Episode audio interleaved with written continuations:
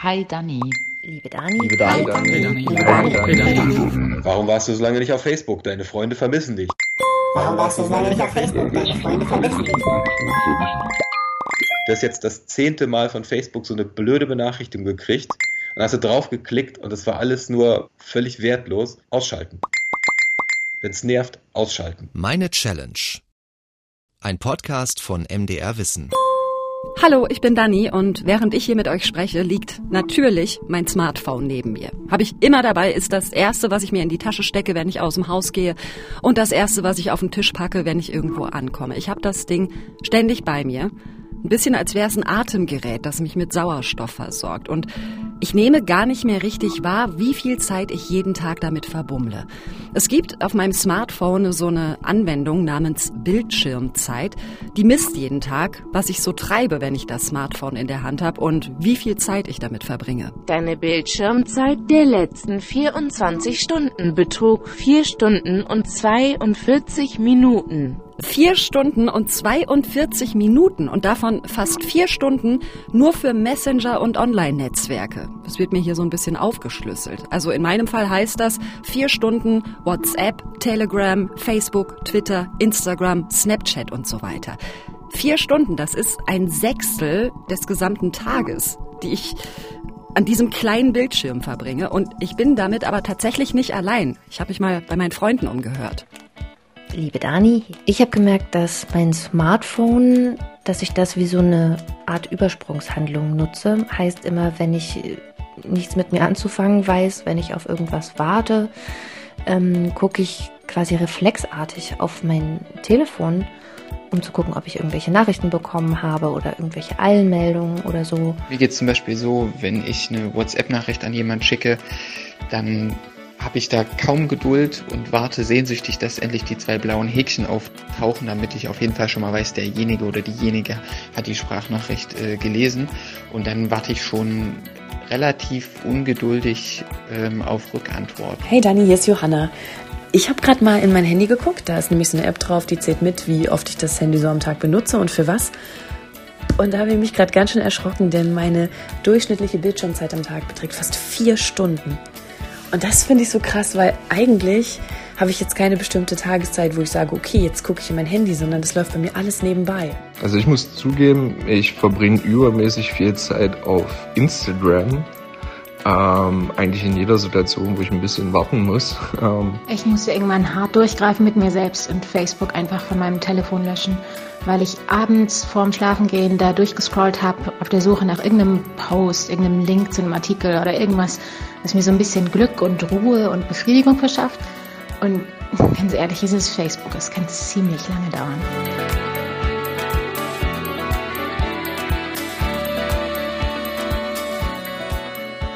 Krass, ne? Das klingt bei allen nach schlechtem Gewissen, als würden sie hier ein Schuldbekenntnis auf den Tisch packen.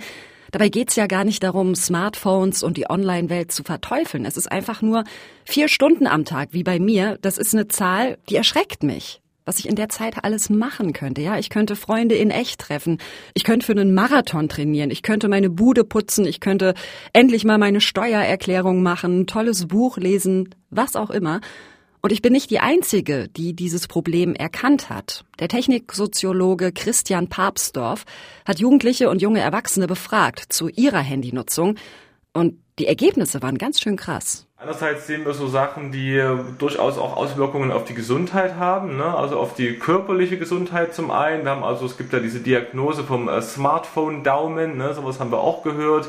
Einschlafprobleme beispielsweise ne? oder generell schlecht zu schlafen nachts aufzuwecken auch und das Gefühl zu haben, aufs Smartphone gucken zu müssen. Nicht zu vergessen, dass sehr viele Befragte von selbst äh, von einer Art Abhängigkeit zum Internet oder Abhängigkeit vom Internet gesprochen haben. Und das würde ich jetzt nicht gleichsetzen mit einer Abhängigkeit von Medikamenten oder sowas alles, aber wir haben das so äh, zwanghafte Gewohnheiten genannt. Ne? Dass man sagt, da haben sich quasi äh, Alltagsroutinen eingeschlichen, äh, auch über Jahre hinweg eigentlich, wo es wirklich schwer ist, die wieder loszuwerden. Was mir in Erinnerung geblieben ist, war sogenanntes Phantomvibrieren, dass man also das Smartphone in der Hosentasche hat äh, und denkt, okay, ja cool, da ist was passiert, ich habe eine Nachricht gekriegt, hol's raus und es ist gar nichts. Ne? Und auch andersrum, uns haben Befragte berichtet, dass wenn sie so und so lange keine Nachrichten bekommen haben, ein paar Stunden oder so, dass die sich selbst eine Nachricht oder eine E-Mail geschickt haben, um zu gucken, ob noch alles funktioniert.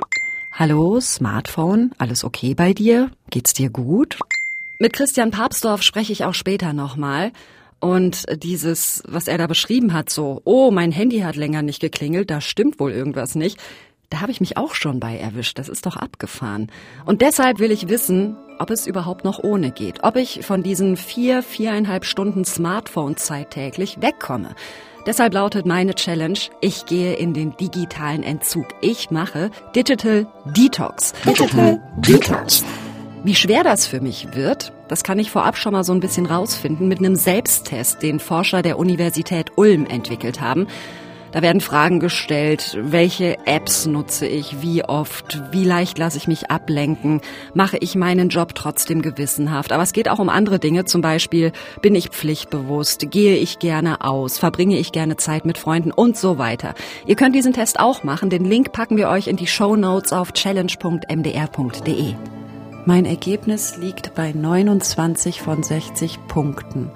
Damit haben 60 Prozent der anderen Teilnehmer einen niedrigeren Wert auf der Skala erreicht. Aber was denn das hier für eine Skala? Also ich liege da schon überm Durchschnitt. Krass, hätte ich nicht gedacht. Also die Range bei diesem Test, die geht von 0 bis 60. 0 heißt, dieser ganze Online-Kram juckt mich gar nicht. 60 heißt, Smartphone, Internet und so weiter haben schon einen extrem hohen Stellenwert. Jetzt könnte man denken, gut, mit 29 Punkten liege ich da ja bei der Hälfte, sauberes Mittelfeld, alles safe. Aber es geht halt um den Vergleich mit den anderen Teilnehmern. Und da liege ich eben überm Durchschnitt. Heißt das, ich bin süchtig? Nee, so einfach ist es nicht, sagt Christian Montag. Der leitet die Abteilung Molekulare Psychologie an der Uni Ulm und ist verantwortlich für diese Studie, die ich hier jetzt online ausgefüllt habe dadurch, dass es noch keine offizielle Diagnose ist, ist es auch sehr, sehr schwierig, hier einen Cut-off zu definieren, wo man sagt, ab dann fängt genau das Problemverhalten an und äh, vorher ist es unkritisch. Wir gehen eher von dimensionalen Konstrukten aus. Das heißt, je höher die Werte, desto problematisch oder je niedriger die Werte, desto weniger problematisch. Und ähm, was wir erreichen wollen, ist eben neben diesem schnöden Rückmelden von, ich habe so viele Punkte von maximalen Punkten, dass ich mich mal verorten kann in einer größeren Population. Ich glaube, das ist hilfreich, um so eine Art Kristallisationspunkt zu haben und mal drüber nachzudenken, wow, okay, wenn so viele Leute irgendwie unter meinem Wert liegen, vielleicht möchte ich doch was ändern. Ja, und genau das will ich. Ich will was ändern. Und deshalb mache ich eine Radikalkur in Sachen Digital Detox. Ich sperre mein Smartphone für 24 Stunden in eine Schublade, verzichte komplett darauf in dieser Zeit, auch auf meinen Laptop. Da gibt's allerdings eine kleine Ausnahmeregelung. Und zwar darf ich in diesen 24 Stunden einmal meine E-Mails checken. Einfach, falls irgendwas ganz Wichtiges auf Arbeit ist oder so. Ansonsten wirklich 24 Stunden komplett ohne und ich kann mich gar nicht erinnern, wann ich das zuletzt hatte. Ja, ich glaube, die längste Zeit in den letzten Jahren ohne Smartphone war, als ich mal, ich weiß gar nicht mehr, 15, 16 Stunden im Flugzeug saß. Das war halt eine Ausnahmesituation.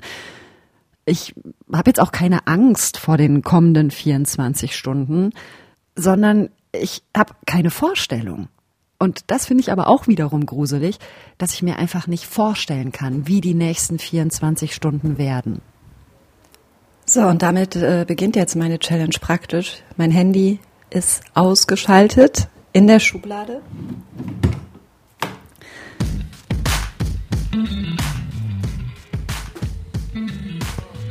Ich habe ja schon erzählt, dass ich meistens äh, in meinen Zigarettenpausen, wenn ich so auf meinem Balkon sitze, auf dem Handy rumspiele, dann ist es auch mega oft so, dass ich mich so da drin verliere. So noch ein bisschen auf Twitter rumlesen, noch mal die App aufmachen, noch mal gucken, ob es auf Instagram was Neues gibt oder bei der Tagesschau-App oder was auch immer. Und ich merke gerade, es ist voll schön, auch einfach mal hier zu sitzen und nur so zu gucken. Nicht mit Handy, nicht mit Buch, sondern einfach so meine Zigarette zu rauchen und hier so ein bisschen in der Luft rumzuschauen. So eine kleine Entspannungspause ohne Input. Vielleicht äh, gewöhne ich mir das an, dass ich das öfter mache. Du rufst mich an und fragst mich, wie es mir geht. Ich ruf dich an und ich frag dich, wie es dir geht. Du rufst mich an und sagst, du kommst zu spät. Und dabei bist du schon viel zu spät. Was hab ich denn hier noch drin? Okay. Statt wieder am Smartphone rumzudaddeln, mache ich jetzt mal richtig Ordnung in meiner Küche. Was ich auch nicht bedacht habe, ich bin jetzt gerade aus dem Haus und ähm, habe ganz automatisch meine Kopfhörer aufgesetzt, aber ich darf ja mein Telefon nicht mitnehmen. Und ich höre halt immer, wenn ich dann draußen unterwegs bin, über Kopfhörer Musik oder Podcasts oder so. Ja, geht jetzt nicht. Meine Kopfhörer kann ich schön wieder einpacken.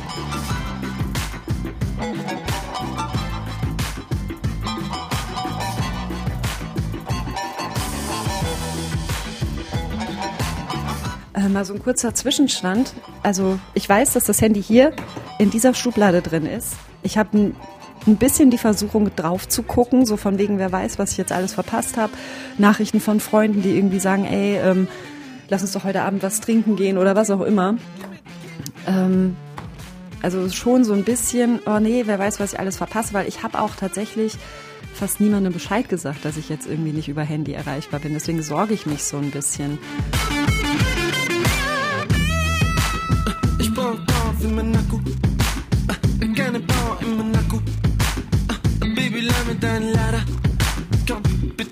Deinen Lader.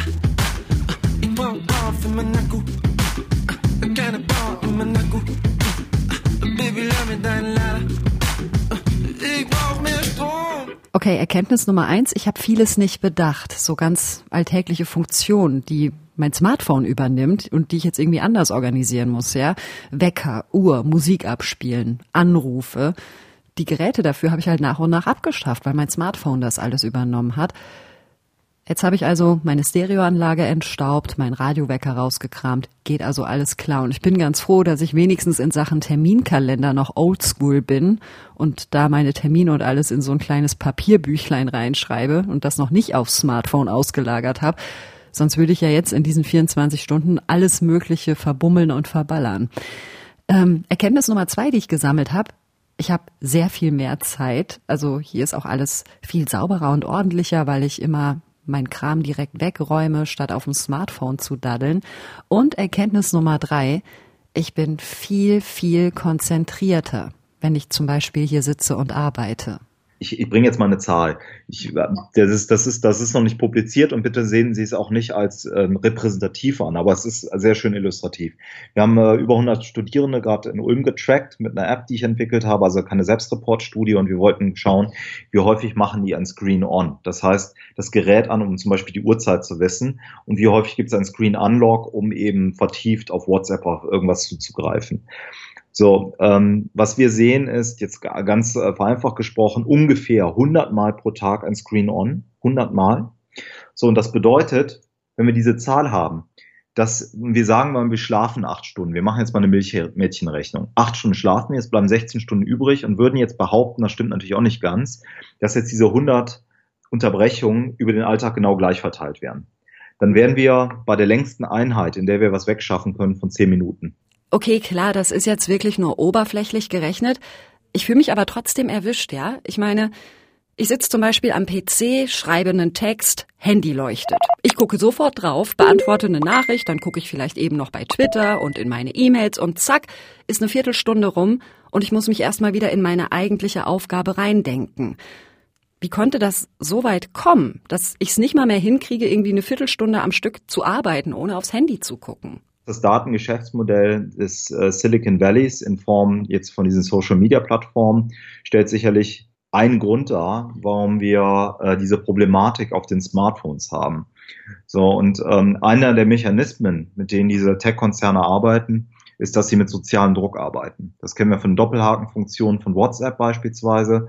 Auch ein gutes Beispiel war Snapchat am Anfang. Man erinnert sich dran, dass die Informationen, die dort gepostet worden sind, in eine sehr kurze Zeit verfügbar waren. Das heißt, wenn ich jetzt in der In-Group drin bleiben will, dann muss ich mir einfach sofort auf der Plattform das anschauen. Ich muss sofort darauf zugreifen, sonst kann ich nicht mitreden. Das erzeugt alles Fear of Missing Out, wie wir sagen, FOMO, ja, die Angst, dauernd was zu verpassen.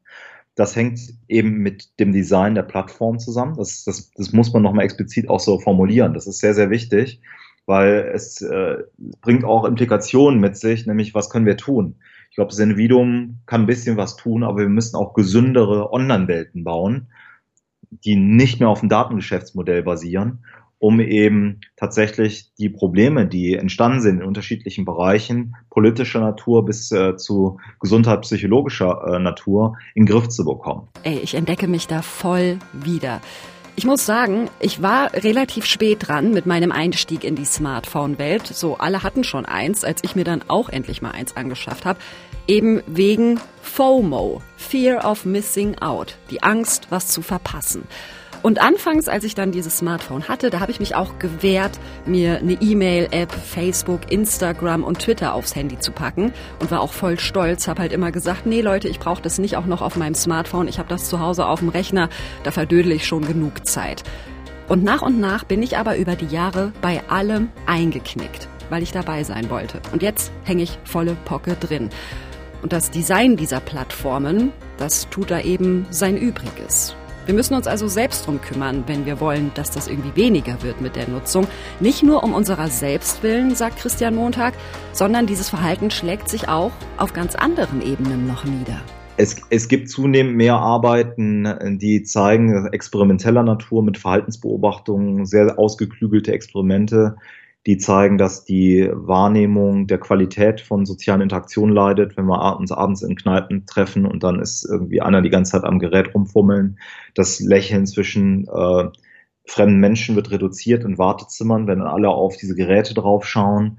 Das heißt, es hat, es hat tatsächlich auch eine soziale Komponente. Es geht also nicht darum, grundsätzlich zu sagen Nein, aber ich glaube, wir müssen genau darüber diskutieren, in welchen Situationen es denn auch in Form eines digitalen Knickes angemessen ist, die Geräte zu nutzen. Jetzt ist gerade wieder so ein Moment, wo ich merke, dass ich irgendwie seit äh, ein paar Minuten so kopflos in der Wohnung rumstromere, weil ich habe einfach schon alles gemacht. Die Küche blitzt und blinkt, alles ist aufgeräumt, Wäsche ist gewaschen, ist aufgehängt, mein Bett ist gemacht, alles Mögliche. Ich habe äh, den Stapel Post auf meinem Schreibtisch wegsortiert, beantwortet, ausgemistet und so weiter. Ich stehe hier in meiner äh, prima aussehenden Wohnung. Es ist mitten am Tag. Ich habe schon ein paar Stunden jetzt geschafft meiner Challenge, habe aber auch noch einiges rumzukriegen. Was mache ich mit dieser ganzen Zeit, die ich jetzt übrig habe? es gibt auch so viel zu entdecken. Ja, also Tipps äh, Tipps, ähm, also das ist natürlich äh, von der Person abhängig. Ne? Also ich glaube, das ist wichtig, dass man sich einfach mal darauf besinnt, was hat man früher eigentlich alles so gerne gemacht oder was hätte man mal gerne gemacht. Womit hat man vorher die Zeit verbracht, als es keine Handys gab? Das ist Maike Engel und die kennt sich sehr gut aus mit der Frage, was fange ich mit mir an, wenn ich mich nicht an meinem Smartphone festhalten kann? Ich meine, du kommst ja auch aus einer Zeit, wo es noch keine Handys gab. Das ist für die ganz junge Generation natürlich schwierig, weil die können sich gar nicht mehr äh, dran erinnern, weil es gab kein Leben ohne Handy. Aber ich glaube, dass man sich einfach erinnert, was hat man früher eigentlich alles gerne so gemacht oder wie hat man seine Zeit verbracht. Und da fallen dann noch tausend Dinge ein. Also äh, einfach raus in die Natur zu gehen, ähm, einen Spaziergang zu machen, ähm, wieder Sport, mehr Sport zu machen. Ähm, da gibt es so, so viele Möglichkeiten und ich glaube, da werden einem auch, wenn man ein bisschen drüber nachdenkt, auch einiges einfallen, wofür man eigentlich vorher keine Zeit hatte. So. Ja, das ist ein sympathischer Ansatz und den hat Maike Engel zu einer Geschäftsidee gemacht. Sie hat nämlich das Camp Breakout erfunden. Ich saß in der Bahn und habe ähm, halt die Menschen beobachtet, wie sie auf ihr Screens starren und äh, gar nicht mehr die Umgebung wahrnehmen oder mal aus dem Fenster schauen. Und ähm, da habe ich mir gedacht, es muss doch etwas geben, wo man mal wieder ganz für sich auf sich konzentriert, ganz für sich ist und äh, ja, vielleicht sogar mal wieder Kind sein darf und das macht, worauf man gerade Lust hat und auch ein bisschen diese Leichtigkeit zu spüren, was man früher im Ferienlager zum Beispiel hatte. Und so bin ich auf die Idee gekommen, ein Ferienlager für Erwachsene zu gründen ähm, und das Ganze aber digital frei, weil das damals ja auch so war. Nun ist so ein Ferienlager natürlich eine Ausnahmesituation. Da aufs Smartphone zu verzichten, ist, denke ich, ein anderer Schnack als während einer Arbeitswoche. Und ich sitze jetzt hier, die Hälfte meiner 24 Stunden ist rum habe jetzt gerade in meine E-Mails geguckt, einmal darf ich ja, und ich war vorher so ein bisschen ängstlich. Oh, weil ist in der Zwischenzeit die Welt untergegangen? Habe ich eine wichtige Jobanfrage verpasst? Habe ich eine E-Mail vom Chef von wegen Daniela, ich versuche dich seit Stunden auf dem Telefon zu erreichen? Aber nö, gar nichts ist. Vier E-Mails sind in meinem Postfach, eine ist Werbung und die anderen sind absolut keine dringenden Sachen. Also meine Angst, was zu verpassen, war also völlig unbegründet. Ich kann also aufhören, mir eine Platte zu machen und stattdessen meine neu gewonnene freie Zeit auch mal ein bisschen genießen. Dafür hat Maike Engelmeyer den Tipp gegeben, dass ich mich fragen soll, was habe ich denn mit meiner Zeit gemacht, bevor ich so in mein Smartphone eingesaugt worden bin? Und der erste Gedanke, der mir da kommt, ist, ich bin eigentlich voll die Leseratte. Also ich habe früher Bücher geradezu eingeatmet. Und jetzt, seit ich ein Smartphone habe, sieht das folgendermaßen aus. Mein Stapel an Büchern, die ich zu Weihnachten bekommen habe, der ist immer noch riesig. Und dabei haben wir schon Oktober. Es ist jetzt nicht mehr lange, dass ich mein Handy wieder äh, aus der Schublade holen darf. Ich habe brav durchgezogen, auch hier mit meinen Zigarettenpausen, mit meinem Buch. Und ich guck gerade mal, ich habe original jetzt in diesen, boah, ich weiß jetzt nicht, wie viele Stunden es sind. Ich sage jetzt mal 20 Stunden ohne Handy. Ich glaube, hier hatte ich weitergelesen, bin jetzt da. Also ich habe an die 100 Seiten gelesen. Also 80, 90 oder so jetzt überschlagen. Das ist krass. Ich meine, dieses Buch hat jetzt wirklich so lange hier gelegen und Heute bin ich da richtig weit vorwärts mitgekommen. Alles nur, weil ich das Handy nicht benutzt habe. Das finde ich gerade echt erschreckend, wie viele Bücher ich irgendwie lesen könnte, wenn ich nicht ständig das Telefon stattdessen in die Hand nehmen würde. Ich merke richtig, dass mir das gefehlt hat, dieses ins Lesen kommen, eine Seite nach der anderen fressen und da total drin versinken. Also Maikes Tipp funktioniert tatsächlich und sie hat auch noch ein paar mehr für mich. Und dann, ähm, ja, ist es halt wichtig, einfach achtsam zu sein. Also, dass man immer wieder sich fragt, ja, ist das jetzt irgendwie nur, weil ich Langeweile habe oder weil ich mich schlecht fühle? So dass man halt jedes Mal, wenn man das Bedürfnis hat, äh, sich selber einfach nochmal hinterfragt. Ja gut, das kann ich jetzt noch nicht machen. Ich habe ja mein Smartphone gerade nicht. Aber wenn meine 24 Stunden rum sind, dafür notiere ich mir das, dass ich nicht immer so gedankenlos danach greife, sondern kurz überlege, warum mache ich das jetzt? Muss das gerade sein?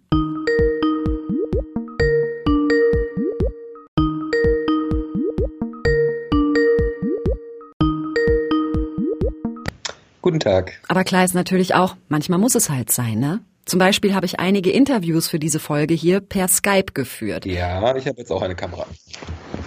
Natürlich nicht in diesen 24 Stunden ohne Smartphone.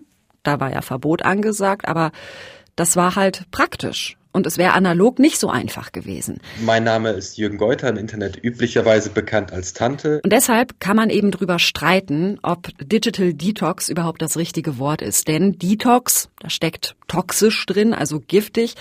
Und das ist ein bisschen übertrieben, findet Jürgen Geuter. Der ist Informatiker und schreibt auf seinem Blog über die digitale und analoge Welt. Das Digitale, das wo unsere Leben sich im Digitalen widerspiegeln, das ist ja kein Gift. Unser digitales Leben ist kein Gift. Es ist kein Gift, wenn ich mit meiner Freundin über WhatsApp eine Nachricht austausche. Das ist auch nicht weniger wert, als wenn ich das übers Telefon mache oder einen Brief schreibe oder direkt mit ihr spreche. Es ist einfach eine andere Form der Kommunikation. Unser Leben hat halt digitale Aspekte und hat halt Aspekte in dieser physischen Welt und die sind für viele Menschen völlig gleichwertig. Also ich habe Menschen, die ich wirklich gute Freunde nenne, mit denen ich noch nie in einem Raum war.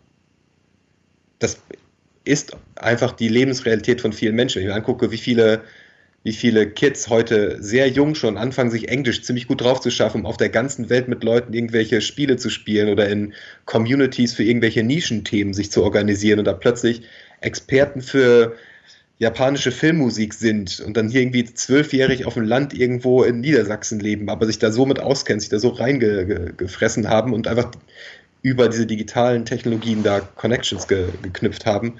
Da ist halt diese Idee von, von real oder, oder echt und nicht echt, glaube ich, nicht hilfreich einfach an der Stelle. Also der Giftbegriff ist vielleicht ein bisschen over the top, aber trotzdem ist es natürlich vernünftig, sagt er, dass wir zusehen, dass wir die Kontrolle behalten über die neuen Technologien und uns nicht so sehr davon steuern lassen. Meine liebste Definition von Technologie ist, Technologie ist genau das, was nicht perfekt funktioniert. Weil wenn es perfekt funktioniert, wie ein Lichtschalter, dann ist keine Technologie mehr, dann ist das einfach da. Das würden wir nicht so richtig mehr als Technik verstehen. Aber wenn es so manchmal so ein bisschen kaputt ist, so das Internet geht nicht und der Router nicht, oder es ist langsam oder sowas, das, das spüren wir, dass es Technologie ist. Und diese Reibungspunkte sind für uns Gelegenheiten, drüber nachzudenken, warum nervt mich das, dass das so langsam ist? Warum nervt mich das, dass diese Anwendung mir Notifications schickt? Warum, warum macht mich dieses Foto gerade glücklich? Warum ist dieses Katzenbild gerade so schön für mich? Das ist ja eine wichtige Frage. Das sagt ja was über auch, wie es mir gerade geht und was ich gerade brauche. Und die zunehmende Perfektion dieser Anwendung nimmt uns manchmal diese Reibungspunkte und deshalb müssen wir die jetzt so ein bisschen synthetisch herbeiführen. Sonst mal wirklich einfach zur Seite und sagen, gut, wir setzen uns halt mal am Sonntagnachmittag, wo es eh draußen regnet und langweilig ist, hängen uns nicht von Netflix eine halbe Stunde, sondern gucken uns mal eine halbe Stunde an, welche Apps wir auf unserem Startscreen haben und warum. Und wenn wir eine App irgendwie jetzt schon eh drei Tage nicht, nicht benutzt haben, vielleicht sollte die dann auch gar nicht da sein. Vielleicht sollte die uns auch gar keine Notification schicken. Ich glaube, man wird auf dem Wege auch sehr, sehr viel über sich selber lernen und was man eigentlich gerade will und was einem gerade was gibt. Und vielleicht ist es auch einfach eine gute Möglichkeit, mit sich selber im Gespräch zu sein. Okay, also Zeit nehmen und mal so ein bisschen ausmisten auf dem Telefon, das merke ich mir für, ja, dann, wenn ich mein Smartphone wieder in der Hand habe. In den letzten Stunden habe ich gar nicht so gemerkt, dass ich mein Telefon gerade nicht benutzen darf, weil meine Tante zu Besuch war und ähm, wir saßen halt hier und haben halt geschnackt und zusammen gegessen und so in meiner Wohnung und dann gab es aber doch ein paar Momente, wo mir aufgefallen ist, dass mein Telefon mir fehlt. Und zwar wollte ich ihr Fotos zeigen von meinem Urlaub. Konnte ich nicht, weil die sind auf meinem Telefon. Ja. Und äh, dann haben wir noch äh, überlegt äh, nach einem bestimmten ähm, Schauspieler. Und normalerweise hätte ich dann einfach mein Telefon rausgeholt und eben gegoogelt. Aber durfte ich ja auch nicht. Und meine Tante ist mit ihrem Telefon nicht so fit. Die kommt dann nicht auf die Idee, da zu googeln. Und ich wollte jetzt auch nicht ihr Telefon benutzen. Aber da haben wir halt die ganze Zeit überlegt, wie der Schauspieler heißt. Und überlegt und überlegt und sind bis zum Schluss nicht drauf gekommen. So. Und da hätte halt das Telefon schnell Abhilfe geschafft. Ich mag es aber eigentlich total gerne, wenn man an sowas rumüberlegt und nicht sofort die Lösung nachguckt. Also wenn man merkt, es liegt einem auf der Zunge, dass man, da will man ja dann auch selber drauf kommen. Ähm, naja, und dann sollte ich ihr ein Taxi rufen. Konnte ich nicht. Mein Digital Detox ist fast überstanden. 24 Stunden sind fast rum. Und ich bin gar nicht so allein mit meiner Idee. Ich meine, ja klar, es gibt da diese Camps, aber es gibt offenbar auch immer mehr Leute, die im Alltag versuchen, so ein bisschen auf die Bremse zu drücken. Auch und gerade junge Menschen tatsächlich. Das sagt Christian Papsdorf, Juniorprofessor für Techniksoziologie an der TU Chemnitz. Den habt ihr am Anfang meiner Challenge schon mal kurz gehört. Der hat diese Befragung durchgeführt unter Jugendlichen und jungen Erwachsenen zum Thema Digital Detox. Alle Befragten, also alle 30, die wir interviewt haben, gehen auf eine oder auf die andere Art und Weise irgendwie offline.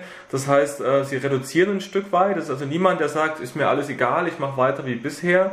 Was wir natürlich haben, ist so ein partieller Nutzungsverzicht und partiell heißt dann in dem Fall, dass man sich beispielsweise offline Zeiten schafft. Wir hatten beispielsweise auch Leute, eine Schülerin war das, die ging im Herbst aus eigenem Antrieb mal einen ganzen Monat offline und dann haben wir gefragt, ja, wie war denn das so? Und dann hat gesagt, okay, ja, total schön, ich habe so viel Zeit gehabt, ich konnte an der Bushaltestelle stehen, mir die Leute angucken, mir die Stadt angucken, die Bäume angucken und so. Also wirklich so fast schon zurück zur Natur, wo es in der Stadt war. Das hat gut funktioniert. Und dann haben wir gefragt, warst du denn wirklich auch richtig komplett äh, offline?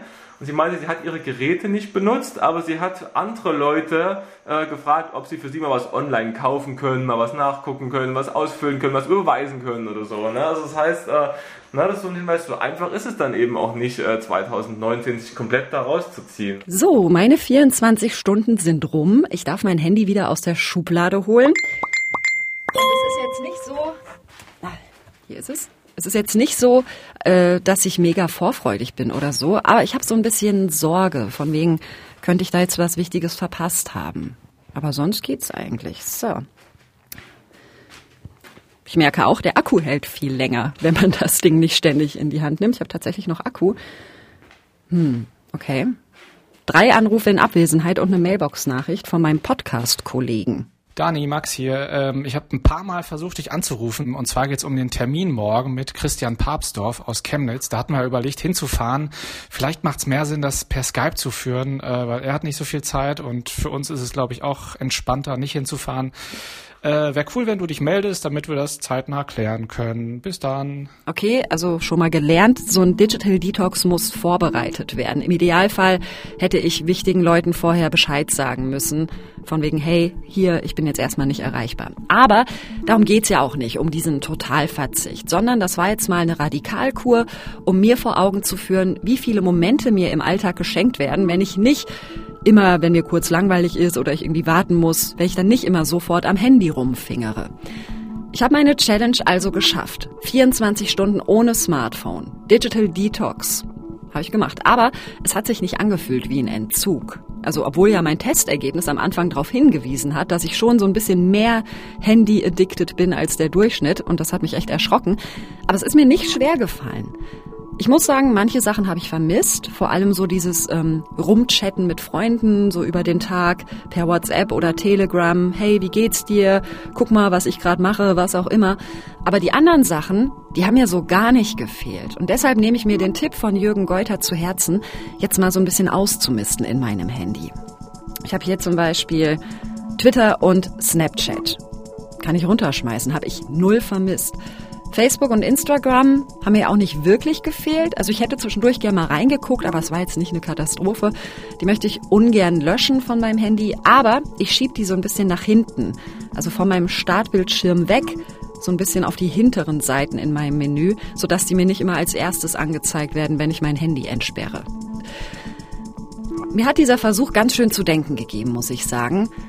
Nämlich, wie viel anderen Kram ich schaffe, wenn ich das Smartphone mal bewusst weglasse, ja? Und dass es auch ganz wohltuend ist, ein paar Schritte zurückzugehen technologisch. Also ich habe zum Beispiel wieder einen Wecker neben meinem Bett stehen und das Schlafzimmer ist jetzt smartphone-freie Zone. Das will ich auch beibehalten.